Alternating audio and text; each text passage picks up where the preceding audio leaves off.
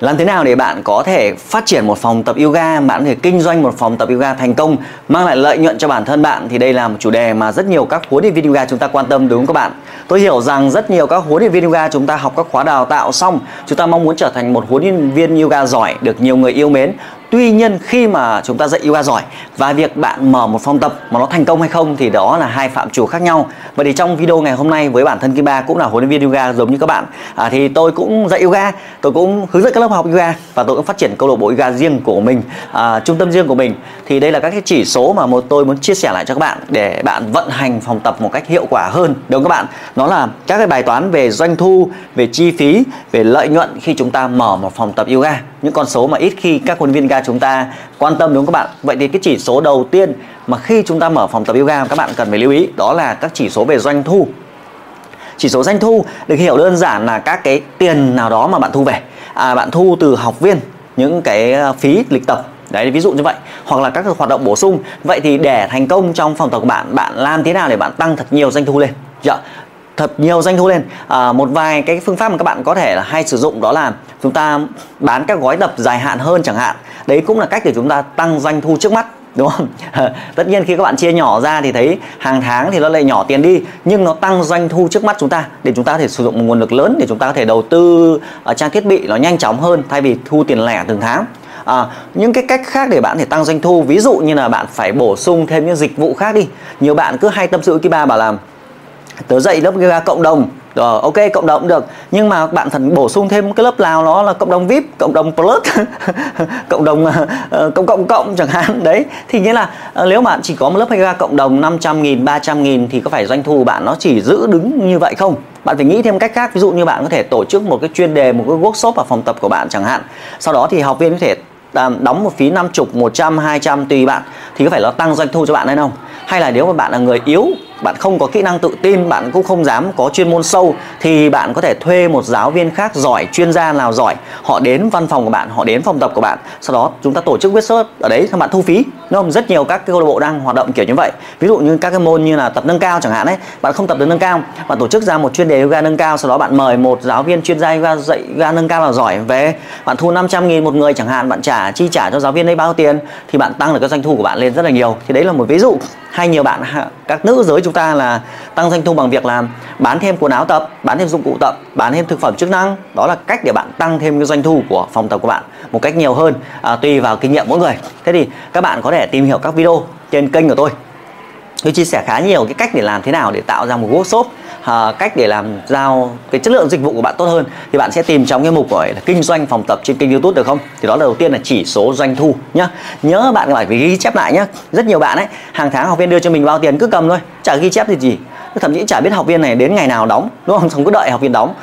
Đợi học viên đưa tiền cho thì biết còn không đưa thì thôi. Chả biết là thu chi ra làm sao. Bạn phải ghi chép lại thật một cách thật chi tiết thật chính xác thì chúng ta mới có cái sự cân đo được. Và lúc đấy bạn phát hiện ra là rất nhiều bạn nhé rất là đam mê yêu thích và nhiệt huyết lắm. Nhưng mà nhiều khi ấy, tính ra ấy, là cái doanh thu của cái ờ, cái lớp học yoga cộng đồng đôi khi nó thấp quá. So với việc là có một cái lớp học mà nó có hai ba người thôi nhưng dạy PT cho lớp đấy hoặc là dạy nhóm lớp đấy thì doanh thu của lớp đấy lại gấp nhiều lần so với lớp kia. Mà đôi khi cái nguồn lực chăm sóc lại rất là ít.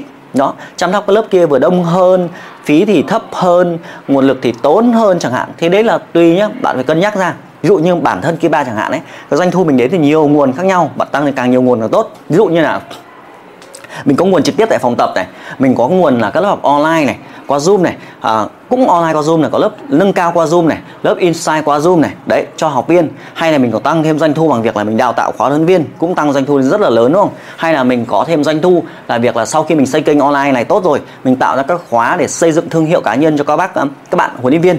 Đó thì cũng lại tăng thêm doanh thu. Tạo lên dịch vụ mới thì tăng thêm doanh thu mà. Hay là mình cố vấn cho các doanh nghiệp thì doanh thu còn nhiều nhiều nữa. Hay là nguồn thu nhập từ việc là uh, các cái bạn ấy các cái book quảng cáo trên các cái kênh của mình kênh mình rất lớn với hàng hàng triệu người tiếp cận mỗi tháng cơ.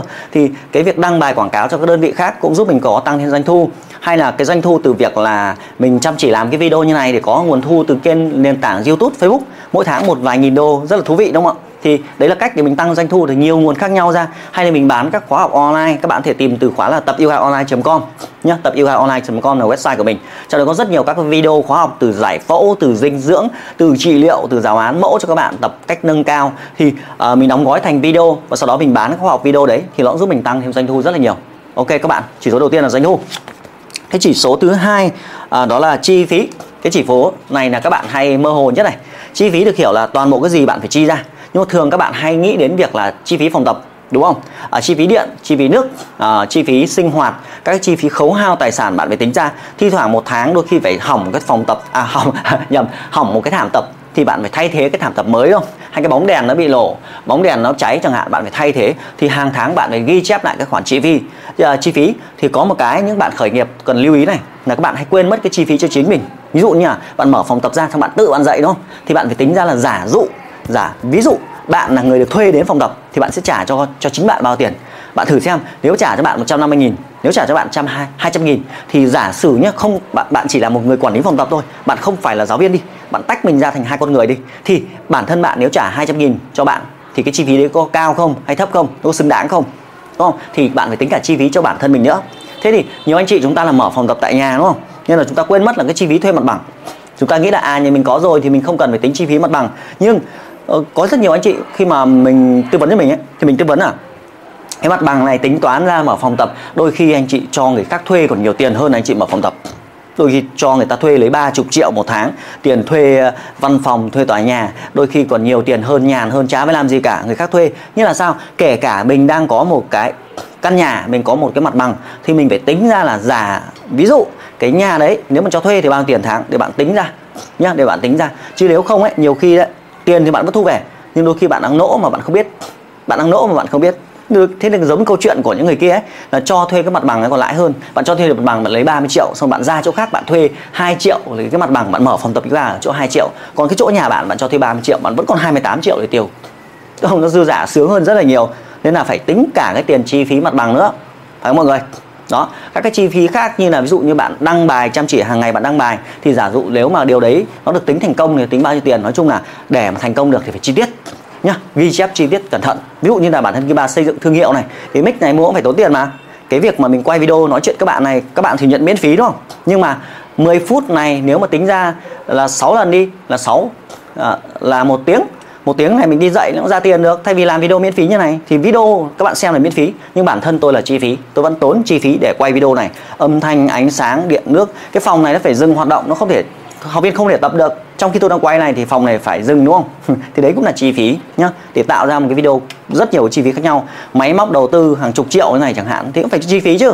Đúng các bạn? Vậy thì toàn bộ cái gì chi ra từ giá trị vô hình đến giá trị hữu hình bạn phải liệt kê ra để tính toán. Và cuối cùng chúng ta ra một thứ gọi là lợi nhuận thế thì cái lợi nhuận này nó bằng cái gì? Nó bằng cái uh, doanh thu bạn thu về sau đó trừ đi chi phí của bạn ra cái số tiền của bạn. Cơ bản là như vậy nhá. Tất nhiên thì có cách chính tính toán chi tiết nhiều hơn gọi là thu từ thu trừ đi chi thì bằng lợi nhuận. Đấy thì bạn tính toán ra cái điều đấy thì cái lợi nhuận chúng ta phải tăng lên. Và cuối cùng lợi nhuận có xứng đáng hay không để bạn tính toán tiếp. Nên là khi nhiều anh chị ấy mở phòng tập ấy sau khi tôi sau khi giúp sau khi tôi giúp họ tính toán ấy họ tính ra là thôi đi dạy thuê đôi khi còn nhiều tiền hơn là việc mở cái phòng tập vừa vất vả trông cả ngày đến đêm mệt lại còn phải sắp thảm lại phải lau thảm xong lại còn trông nhà xong này ừ, nó mệt lắm. Đấy thì đấy là sự tính toán trước khi chúng ta mở phòng tập chứ không phải cứ đam mê cứ yêu thích phi vào đầu tư một cái phòng tập hoành tráng thật là to thật là xa xỉ mịn với cái biển hiệu lớn. Thì nó cũng được thôi trừ trường hợp nhiều tiền quá thì cứ chơi.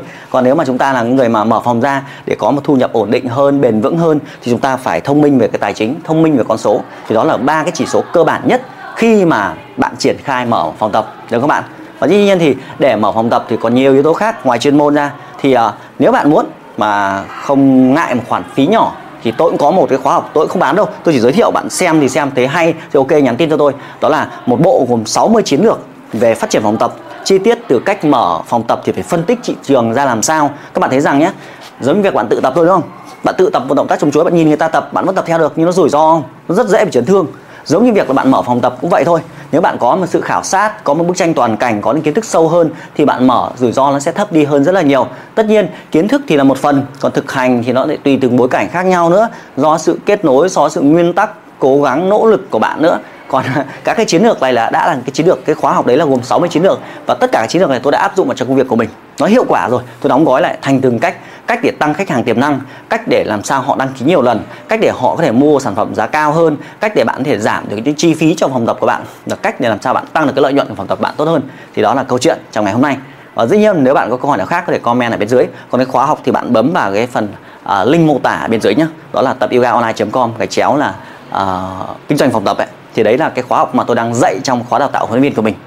khác bên ngoài kia ấy khóa đào tạo viên là chúng ta học chuyên môn thôi còn tôi chia sẻ cho các, các bạn ấy cả các chiến lược để phát triển phòng tập thì các bạn có thể lựa chọn sau này dạy ờ, ờ, uh, PT dạy thuê cho người khác hoặc là tự mình khởi nghiệp với phòng tập nho nhỏ riêng của bản thân mình hy vọng điều này sẽ giúp ích cho các bạn trong hành trình phát triển đam mê yoga của mình và nếu có câu hỏi hãy comment bên dưới và Kiba sẽ còn gặp lại bạn trong những cái chia sẻ về kinh nghiệm quá trình phát triển nghề yoga trong video tiếp theo. Xin chào.